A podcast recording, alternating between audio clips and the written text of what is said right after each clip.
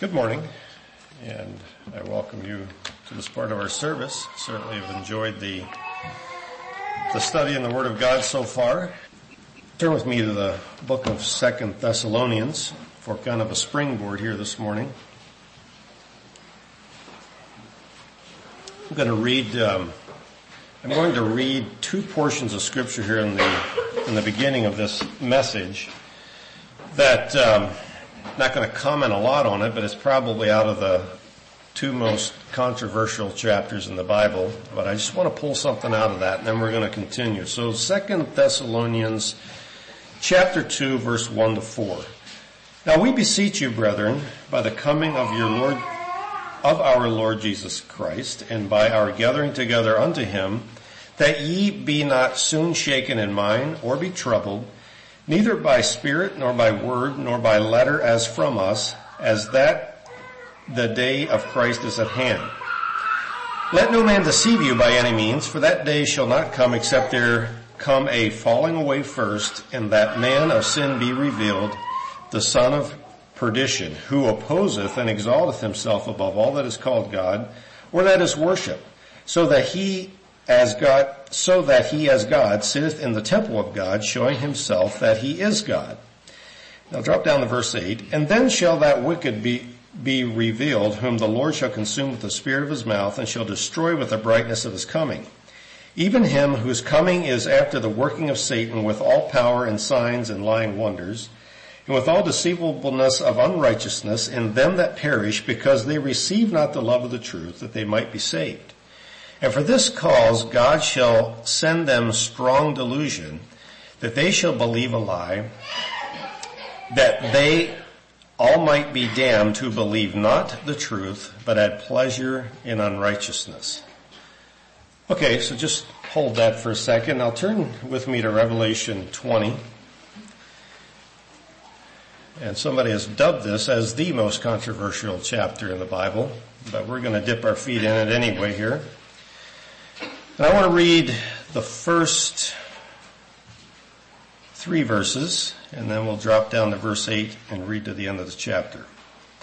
And I saw an angel come down from heaven having the key of the bottomless pit and a great chain in his hand. And he laid hold on the dragon, that old serpent which is the devil and Satan, and bound him a thousand years and cast him to the bottomless pit and shut him up and set a seal upon him that he should deceive the nations no more till the thousand years shall be fulfilled and after that he must be loosed a little season.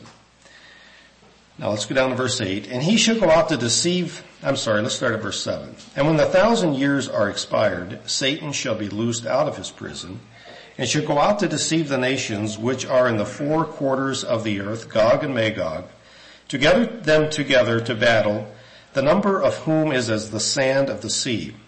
And they went up on the breadth of the earth and compassed the camp of the saints about in the beloved city, and fire came down from God out of heaven and devoured them.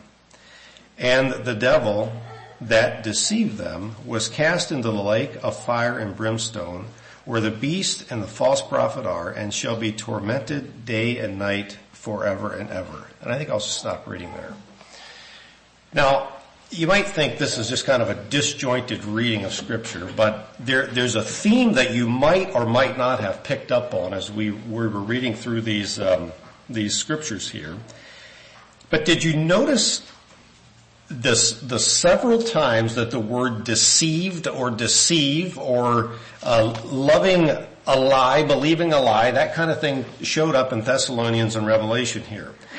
I personally believe that both of these um, these readings here are referring to the time near the end of the age we currently live in when there will be rampant deception. And in the Thessalonian reading here, it says that there will actually come a time when the deception will be so bad that there will be this strong delusion that comes upon people that they will believe a lie. It almost seems like they almost know it's a lie, but they believe it anyway.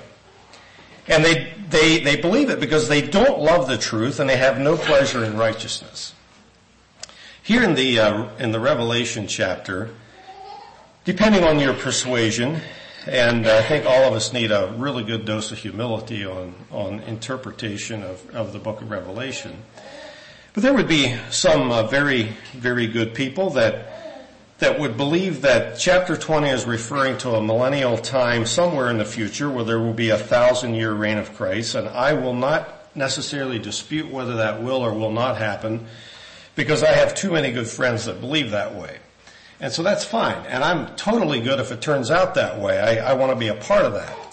I, however, personally am somewhat of the persuasion, and I use the word somewhat, that's the underlined word here, that that this is maybe referring to the time we currently live in, the thousand years being uh, quite symbolic, and the fact that Satan was quite possibly bound whenever Jesus was resurrected. If you think about when Jesus was here on earth, you read through the Gospels, there's an awful lot of um, of uh, reference made to to, to demon possession, even children with demon possession and so on. It seemed like Satan had a, had a grip on people that is quite unlike um, other parts of the scripture that we would read. It seems like that the time of Jesus there was just an awful lot of that.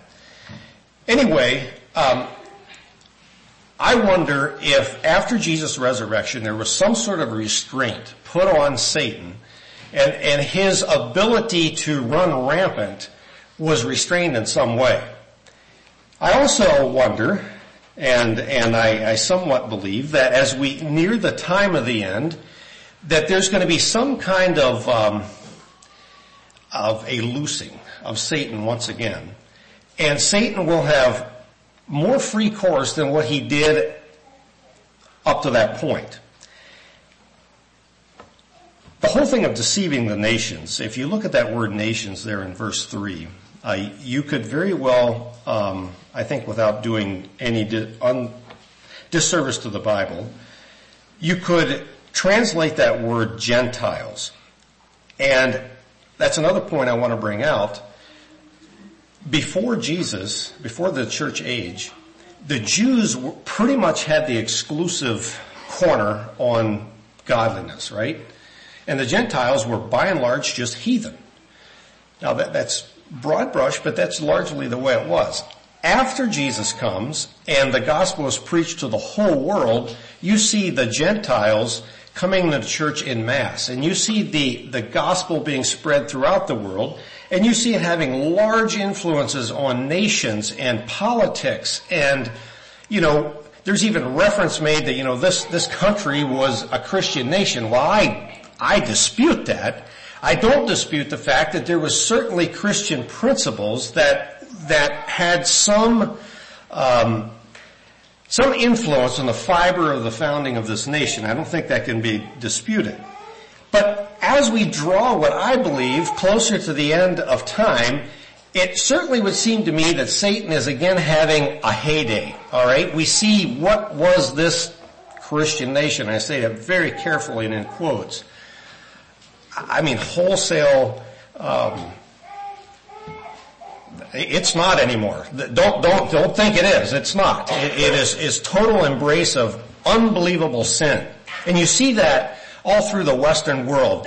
What once were hotbeds of um, of Christianity now lay in shambles. There's no there's there's secularism has uh, has largely taken over, and I believe we live in this time when there is rampant deception. That's, that's what I believe. And that's, that's what I would like to speak to this morning and again another time. I put together a sermon and realized that it was too much for one morning, and so you're going to get a double dose of this. There's going to be another one coming. But I would like us to consider this morning, how do we identify deception? I don't know why you're here this morning. I'm, I'm, guessing most of us would have had the opportunity to, to, turn in several churches or go a little different direction the same distance and go to a different church this morning. I would hope the reason we all showed up here this morning is because we believe we could come in here and sit in these pews and that we would hear the gospel, the pure gospel preached, the, the pure word of God, the foundation that Ellis was talking about this morning. And I really appreciated what he shared. Um, we, we believe that we didn't have to sit here and, and constantly uh, be thinking, now, is what I'm hearing the truth? Is, is that true? Isn't it true? Now, that's not saying you still shouldn't do some of that. You, sh- you still should weigh everything that I say against the Word of God. You should do that. But I don't think you're here thinking that I'm likely going to be deceived this morning. I don't think that's what you're thinking. But here's the thing. And in all the houses of worship, I would dare say this morning that people have decided to go to, they have the same attitude. They went there believing they were going to hear the truth and nothing but the truth this morning. And I'm here to tell you something. That's not happening in every church this morning. The truth is not being preached in every church. And unfortunately, there's many of those churches we would feel very uncomfortable breaking bread with. Another thing I'd like to just jog your, your minds with. Have you ever encountered someone that you, not too long into the conversation, got the distinct feeling that they believed you were the deceived one? Now that's, that's a strange feeling. I'll tell you that. Um, I've had that happen to me a number of times, not often, but a number of times. I have a, a, a, a friend of a different stripe of religion and I'll leave it at that. But he has made it no question in my mind that he feels that I am deceived and that he's out to undeceive me. He has made that clear to me. And the only thing he holds out to me as being maybe my saving grace is the fact that at least I'm true to the religion I was taught. At least that much I have going for me. But that's a strange feeling because I'm equally convinced he's deceived, see? And I mean, we can just go like this. And, and, and, I've learned that it doesn't really help that much because we are equally convinced that we see things correctly. But that makes me step back and say, okay, that's how he perceives it. And I have to at least consider the fact that there could be a possibility that I am deceived in some way. Is that, is that okay for me to think that? I think it's fine for me to think that, that there is a possibility that I don't see things as clearly as I should. One more thing. I don't know how many of you have been, um, have been um, in tune enough that you heard something about the Asbury revivals down here at the Asbury College in Kentucky. Any, how many of you have heard of that? Okay, all right, so most of you have. I, I live enough under a rock that I didn't really know about that until it was kind of over, okay? It, it came to my attention and, and so I was like, well, what is this? So I, I began to explore a little bit what this was and, and initially, well, I guess what alerted me to it is somebody was speaking of it in, in, in glowing terms. And I was like, okay, I want to look at this and I'm going to try to look at this with an open mind. What actually happened here? And I will, I will say this, um, I, I will say that I think, I think there could be some good things that happen there. I'm going to at least leave that door open. Um, there, there's some things there that seem legitimate. However, as I dug deeper, and there's there's multiple perspectives and commentaries and YouTube videos and whatever all else on, on this particular thing. But I got some raw footage there on a, on a video of a, of a person outside the, on, on the lawn there of, there at Asbury and he was certainly, he certainly had a different take on the filling of the Holy Spirit than I do. Let's at least say that. And it hit me sideways and it gave me pause about what was happening there. I'll just say that. But then I asked the question, why do I feel that way? Why do I look at that with pause and others embrace that and laud that as absolutely of God? We both can't be right. We just can't be. So I come back to this question. How do you and I know this morning that we are right? Or, or at least we are, um, we are in a place where we want righteousness. We are pursuing righteousness. We are, we are open to the fact that, um, we want to follow God and that we are pursuing that with, with openness and, and hearing the voice of the Lord. How do we know that this morning?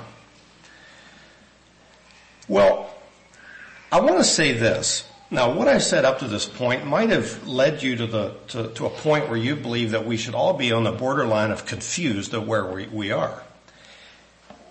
The, the Bible does make it clear. It the, the the writing of the Word of God would lead me to believe that the Bible assumes that there will always be a people that are not deceived, and it's also assuming that it is the, the, the, scripture, as I read through the, the writers and the, and the, and the books here in the New Testament, it seems like there's an assumption that there's going to be a percentage of people that read that that aren't deceived. And so the premise that I'm going to be speaking to you this morning and the next time that I, I take this up is that I am speaking to a body of people that are not deceived but we are keenly aware that we have that potential to be deceived and we wish to avoid it. Okay? I think that's a fair place to start. And it's always our prayer that God would reveal himself more fully to us and that when he does, we're willing to make adjustments to come more into the conformity of Christ. I think if that's the premise we start with, we're a fairly safe, solid place to, to, to launch into this. So let's start at this spot how can I know, number one, that this foundation, as Ellis put it, is truth? How would you prove to somebody this morning that, that this number one thing that we're preaching out of and teaching out of this morning is truth? How would you do it? What proof would you give? Well, that, that's, that, I think they have three week courses at Bible school on that, and, and we're not ready to launch that deeply into it. However, let's just, this, if you ever get into that discussion or, or you, you question in your mind, here, here's something I think we can, we can safely say that is quite um, convincing. How many books are in this Bible? Somebody under 12 tell me. Do you know how many books are in the Bible? Somebody over 12. 66. 66 books in the Bible. There are 40, 40 different authors of those 66 books. It was compiled over 1500 years, which is a long time. That's a long time. It was written on three different continents and in three different languages. And yet it is in harmony. It is in harmony. It speaks the same thing the whole way through. What was right and wrong in Genesis is still right and wrong in Revelation. Now they may say it just a slightly different way, but at the end of the day, the thing, the thing never contradicts itself. Now there's been skeptics and so on that have point out minor little what looks like on the surface contradictions. Again, we're not going to get into that. But when you look at that, you look at the life's most controversial questions and you realize that the writers all say the same thing. You look at the prophecies that were fulfilled, prophesied in the Old Testament, fulfilled in the New you look at these things, you look at archaeology and the confirmation of truth. Folks, we have something to stand on this morning. We just do. And by faith we take that. And we have evidence. We have scientific evidence on our side. This Bible is something we can start with, and let us never forget that. Turn with me now to Deuteronomy 13. I want to look at two passages here in Deuteronomy that um, that clearly show that even back, way back here in the time of Moses, there was, Moses was very concerned. Um, again, Deuteronomy, always think of Deuteronomy as a long sermon by Moses, because that's what it is. So Moses here is speaking um, through the unction of the Spirit, and he talks about, um, uh, he, he has strong warning against deception. We're going to start here in Deuteronomy 13 verse 1. If there arise among you a prophet or a dreamer of dreams, and giveth you a sign or a wonder, and the sign or the wonder come to pass, whereof he spake unto thee, saying, Let us go after other gods, which thou hast not known, and let us serve them, thou shalt not hearken unto the words of that prophet, or that dreamer of dreams, for the Lord your God proveth you to know whether ye love the Lord your God with all your heart and with all your soul. Ye shall walk after the Lord your God and fear him and keep his commandments and obey his voice and ye shall serve him and cleave unto him.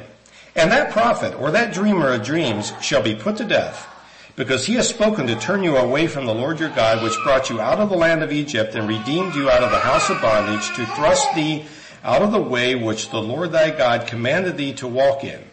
So shalt thou put the evil away from the midst of thee.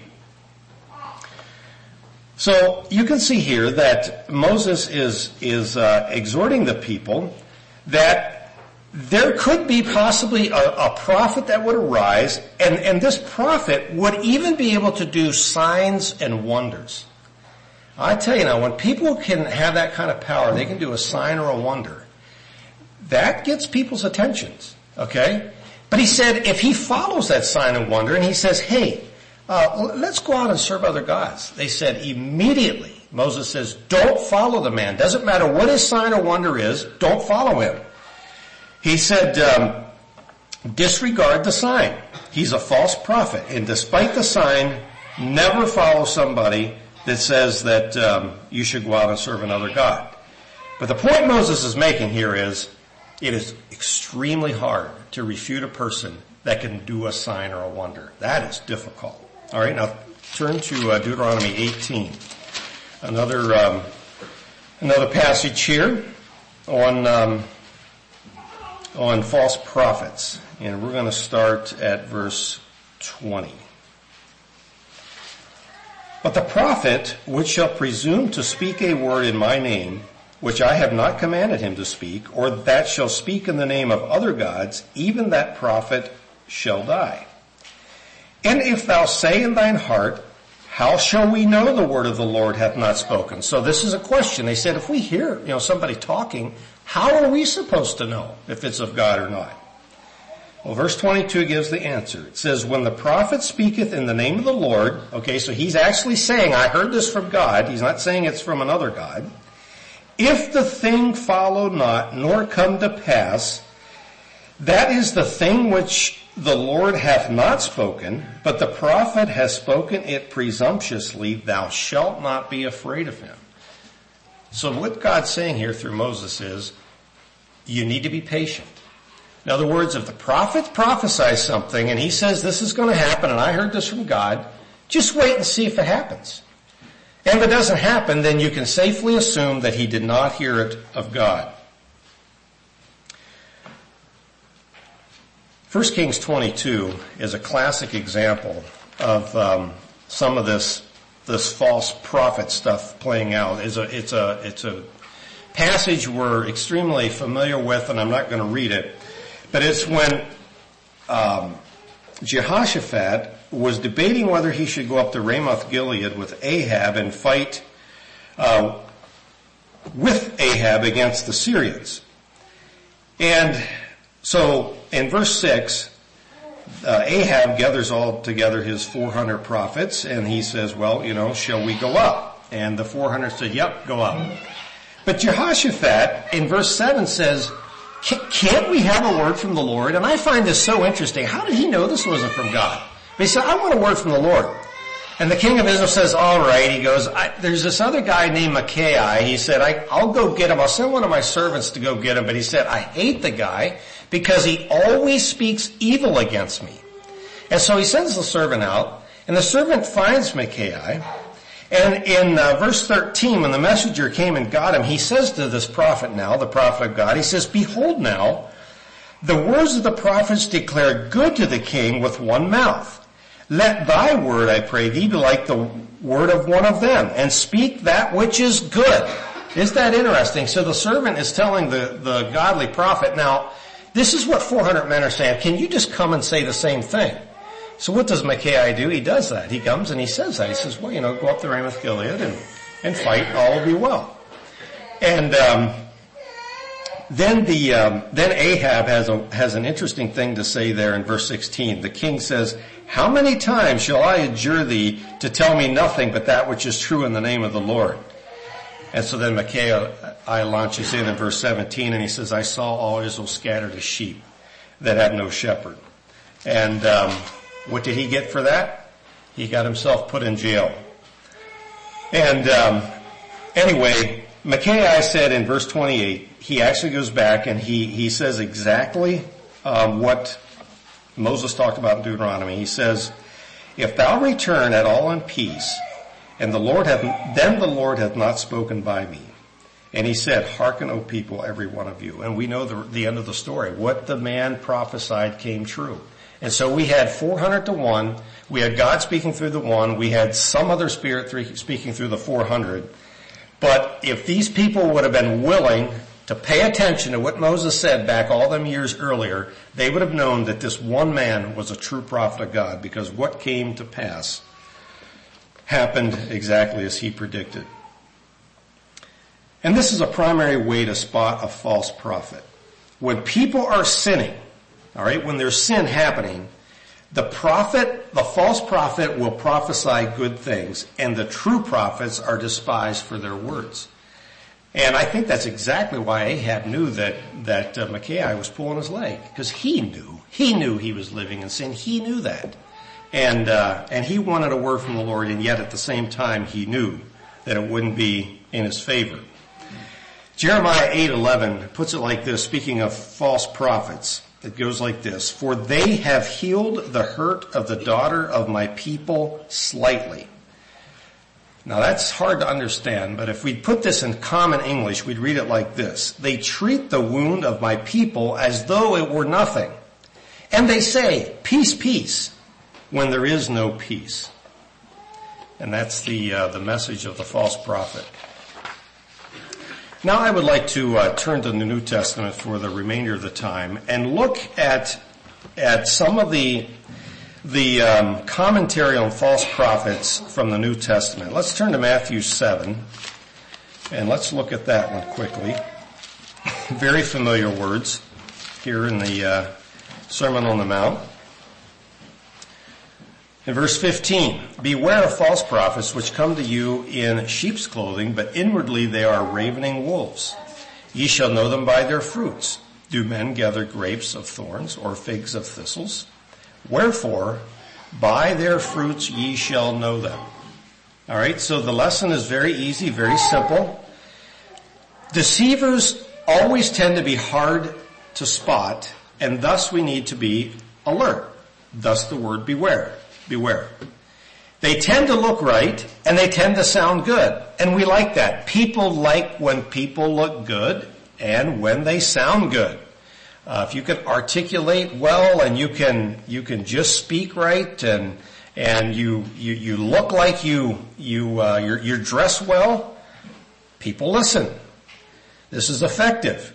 But Jesus said, "I want you to observe their fruit. What fruit are they producing? Do they display righteousness?" You know, I think this is a testament to the fact that we as humans and I think this, this is pretty typical of us as humans. I know this is the way I can be.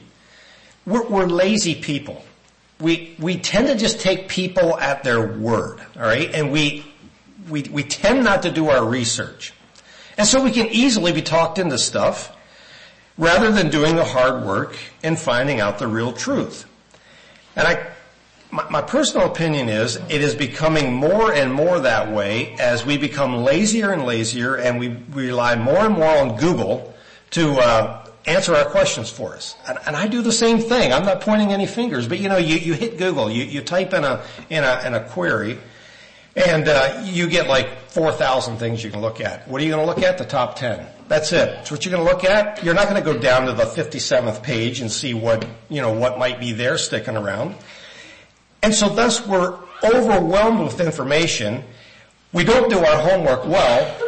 And I hope we're all wise enough to know that the algorithms and um, and things that are used on the internet aren't for our aren't really for truth. Okay, uh, it's not exactly what they're going after, and so they want you to believe what they want you to believe. And so I think the the uh, the ability to be deceived in today's world is probably as easy or easier than it's ever been.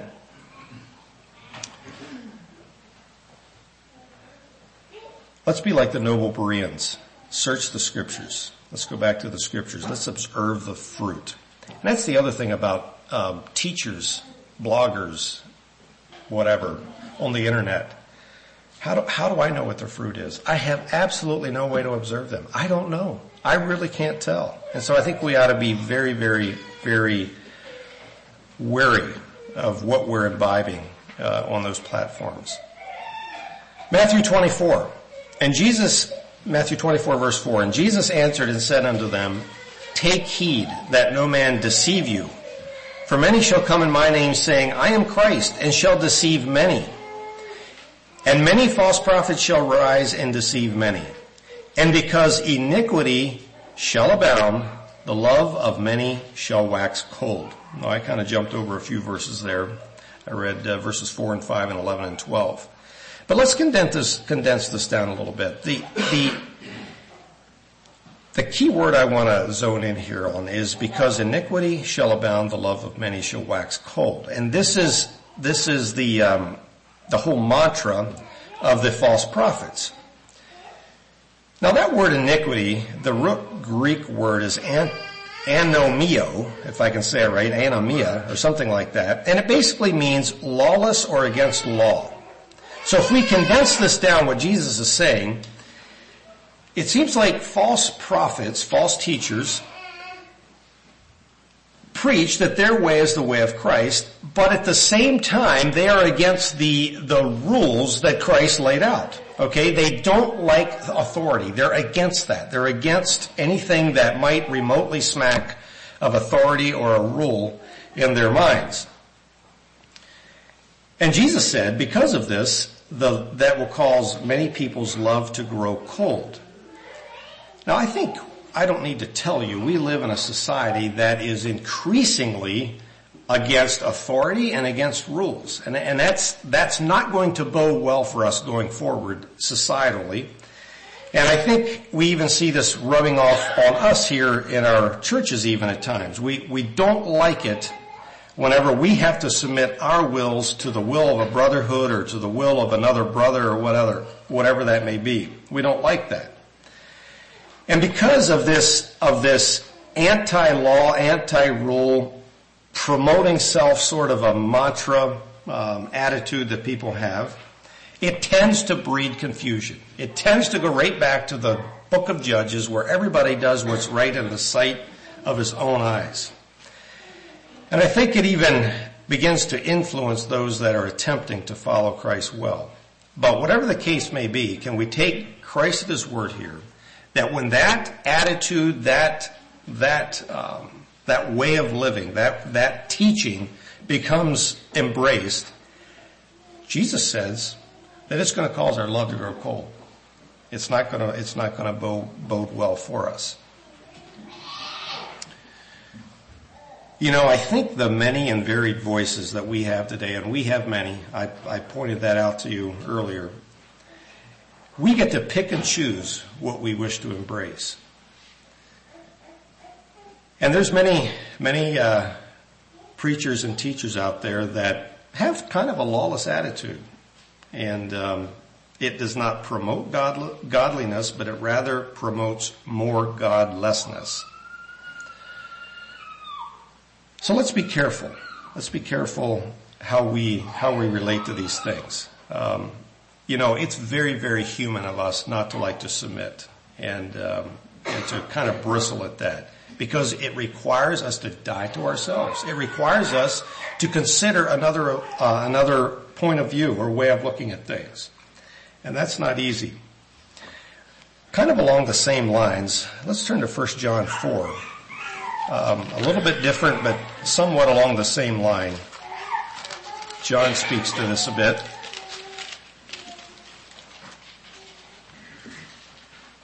First John 4, 1. Beloved, believe not every spirit, but try the spirits whether they are of God, because many false prophets are gone out into the world. Now here's how he says, here's some tests. He says, hereby know ye the Spirit of God. Every spirit that confesseth that Jesus Christ is come in the flesh is of God. And every spirit that confesseth not that Jesus Christ is come in the flesh is not of God. And this is the spirit of Antichrist, whereof ye have heard that it shall come, and even now already is in the world. I'm going to stop reading there. This kind of circles back to our Sunday school time when we were talking about how Jesus referred to himself many, many times as the Son of Man. Now I have to admit, I read over these verses many times and wondered, what does this mean? And I recently heard a commentary on this that resonated with me, and I'm going to give it to you, and uh, you can do with what you want. But I, it makes a lot of sense to me. So, when a when a spirit confesses that Jesus Christ is come in the flesh, what that spirit is saying is Jesus came and he lived like you and me, and he was able to live in sinless perfection. Okay. Now, what we want to say, and there's a measure of truth to this is that the reason he was able to do that is because he was God. He never sinned. Alright? We were born with that sinful nature. He wasn't. So there's that difference. But he, he in his humanness, the Bible says was tempted in all points like as we. But now when we become born again, we become partakers of the new nature. We certainly have a power to rise above sin that a person without the new nature does not. Okay? We do. Now does that mean we never sin again? It does not mean that, but when we sin, that's our fault. It's not because we, there's the power that's there is not adequate to help us to rise above that sin. Alright? But now if we just say that Jesus Christ was not in the flesh, that simply means that Jesus Christ was God, and thus, yes, he was tempted, but he couldn't sin. I believe Jesus could have sinned, but he didn't, but he could have, alright? So that's the whole thing of, if, if we put Jesus on a plane that is somehow, um, like, he could not have sinned, that gives me an excuse to sin because after all, I'm not God. I don't have that, that, I'm not Jesus, right? Now, I, I, hope this isn't confusing, but there's too much doctrine and excuse uh, in this world today for living a carnal life because after all, I'm just a sinner. That's, that's just what I do. I sin. It's in my DNA. It's in my, it's just in my, um, um, you know, it's just the way I am. You just have to put up with that. My circumstances and so on are just working against me so badly that I can't help myself. Basically what you're doing is you're, you're denying that Jesus Christ has what it takes to help you rise above those circumstances and live on a different plane. I hope I'm making sense here. But let's try these spirits. Let's try these, um, these, these doctrines, these teachings that we hear. Is it lining up with, uh, with what the Word of God says? It is not true that when a person is saved, that how he lives is immaterial. That's not true. All right. Another one we're going to look at here is in Matthew 24, 24. For there shall arise false Christs and false prophets and show great signs and wonders insomuch that if it were possible, they shall deceive the very elect. Again, this goes back to the signs and wonders things. And it says that these signs and wonders are going to be so uh, unbelievable that even the very elect, the, the, the people that you would think wouldn't be deceived, could be deceived. All right, it's gonna it's gonna even trip up people that you can hardly believe could be swayed. And, and here again is where I come back and say it is so so difficult for us as humans to resist something that seems supernatural. And I had to think of uh, of Keith Dean's testimony here last year when he was here. If you remember with me, he talked about a time when he uh, uh, he was part of the the Pentecostal church for a time and uh, they promoted some sort of a special spirit filling that would do strange things and, and so on. I mean, physically to you.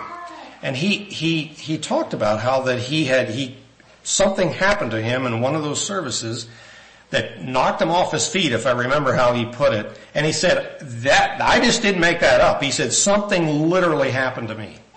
That's pretty persuasive. That is pretty persuasive when something, something that real happens to a person. Now, you go back and listen to Keith's testimony because I don't want to, I don't want to bungle it. But if I remember correctly, um, Keith's testimony was is that, you know, it was the fruit that he was seeing in the people around him that led him to wonder, is this really of God? But he did not dispute the fact that something real happened to him that Sunday in church or whenever it was. And that's what I found in my research here on this Asbury revival movement. That led me to other um, uh, sites and so on. And it is unbelievable, truly unbelievable, what passes for Holy Spirit filling. It, it, it, it, it apparently has a way of swaying people that I personally don't understand. But it's a testament again that we like signs and wonders. The very same thing happened to in our Mennonite history years ago. One of the uh, Lancaster Conference bishops by the name of Martin Boehm became uh, very intrigued with with uh, signs and wonders, as it were. It became a very charismatic and and uh, and um, yeah, he he really believed that the the signs of the Spirit were being slain and tongues and those kinds of things. And a um, one one um, one time when he was holding a meeting there in his house, um, he was getting carried away with on this on this binge, and and there was a visitor there at, at that meeting, and this is what the visitor described it as. He says people were affected to the point that they fell about the house, and their cries were heard afar off. This frightens others who tumbled over each other to get out of the house.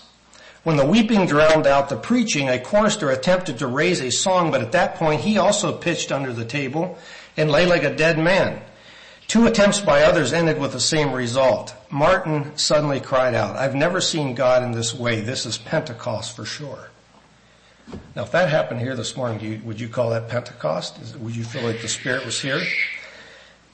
My point is, these things are hard to refute. We have to sort through these things. Galatians 1 8, Paul exhorts the people there in Galatia. He said, But if we, meaning Paul, or an angel from heaven would preach any other gospel unto you other than what we have preached unto you, let him be accursed. Now I want you to stop and think about that for a second. If, if an angel would walk in that door there, back there and he'd come up here and he'd stand beside me and you could, you could ascertain that this man was truly an angel, and he began to speak to you, and he said things other than what was in this book here. Who would you believe this morning, me or the angel? Well, I, shouldn't say me, but would you believe this book or would you believe the angel? I tell you what, it'd be pretty hard to refute the angel. It just would be. And as I thought about it, if you would go back to 1 Kings 13, where that prophet went to Jeroboam and he prophesied against Jeroboam's evil ways, and he said, this altar is going to split and Jeroboam reached out to grab him. His hand withered. The altar was split. And Jeroboam suddenly realized that was a man of God and he asked the man of God to restore his hand. He did that. And Jeroboam says, you know, come home with me and eat. And, Jer- and the prophet said, I can't do that because God said that I can't eat or drink until I get home and I have to go home a different way. So he begins his trek home a different way. And um, another prophet, and I'll never understand this, come and lied to him and said, hey, an angel came and told me that you should come home and eat with me. That was too much for the prophet. That was too much for the prophet of God. He said, wait a minute, an angel, an angel came and talked to this man. It has to be of God. And he went home and he ate with him and it was to his death. He died that day. But it was interesting to me that it was an angel involved, okay? An angel came and told me. Joseph Smith and Muhammad both both said that angels came and talked to them. That's where the Quran supposedly came to, from, the angel Gabriel. Uh, the angel Moroni apparently spoke to, to Joseph Smith. Now here's the thing. I can't say whether an angel talked to them or not, but I know one thing, it wasn't an angel of God. It just wasn't. But I do know that, that Satan sometimes portrays himself as an angel of light. That I know. Folks, I hope you're getting the point. Um, we, we are very, very easily um, dissuade from the truth by things that look spectacular. And we have to be aware of that. John says in 1 John 4, he says, the antidote to trying the spirits is looking who is attracted to the teaching. And, I just have to read that because it's just too good. And, and that was in 1 John 4 there where uh, we um, read shortly be, before. He, he, he goes like this in verse 6. He says, We're of God. He that knoweth God heareth us, and the he, he that is not of God heareth us not. Hereby know we the spirit of truth and the spirit of error. So in other words, John's saying, if you, if you see people attracted to this truth, you can know what you're hearing is of God. Worldly people are not attracted to this. But if you hear, if you see people that obviously are leading a very worldly, godless lifestyle, and they and they are liking what they're hearing, you can know that that is not truth that they are receiving. Now that's harsh language, but that's exactly what John is saying here. Well, we're going to wrap this up. Lastly, in 1 Timothy 4:1, it goes like this, Now the Spirit speaketh expressly that in the latter days some shall depart from the faith, giving heed to seducing spirits and doctrines of devils, speaking lies and hypocrisy, having their conscience seared with a hot iron, forbidding to marry and commanding to abstain from meats which God hath created to be received with thanksgiving of them which believe and know the truth. What I want to hone in here is on the seductive spirits. You know what it means to seduce?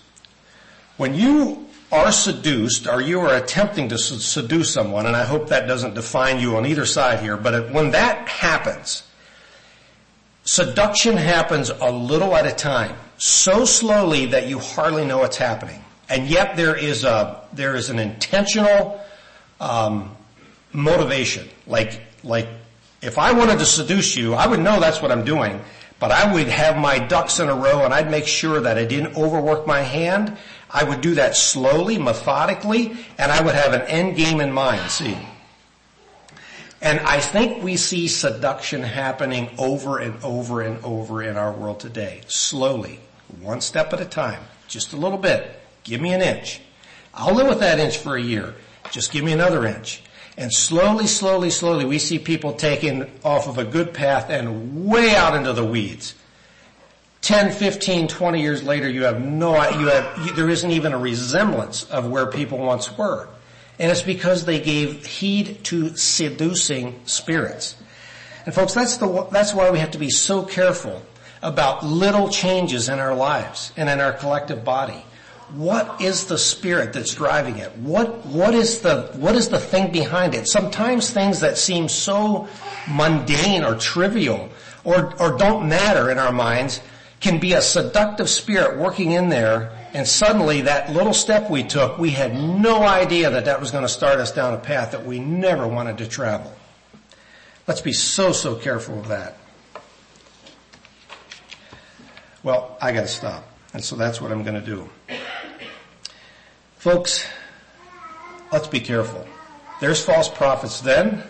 There's still false prophets today.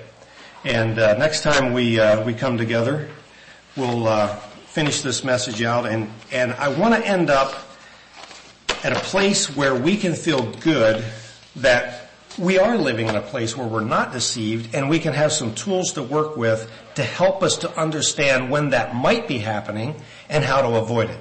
That's my hope.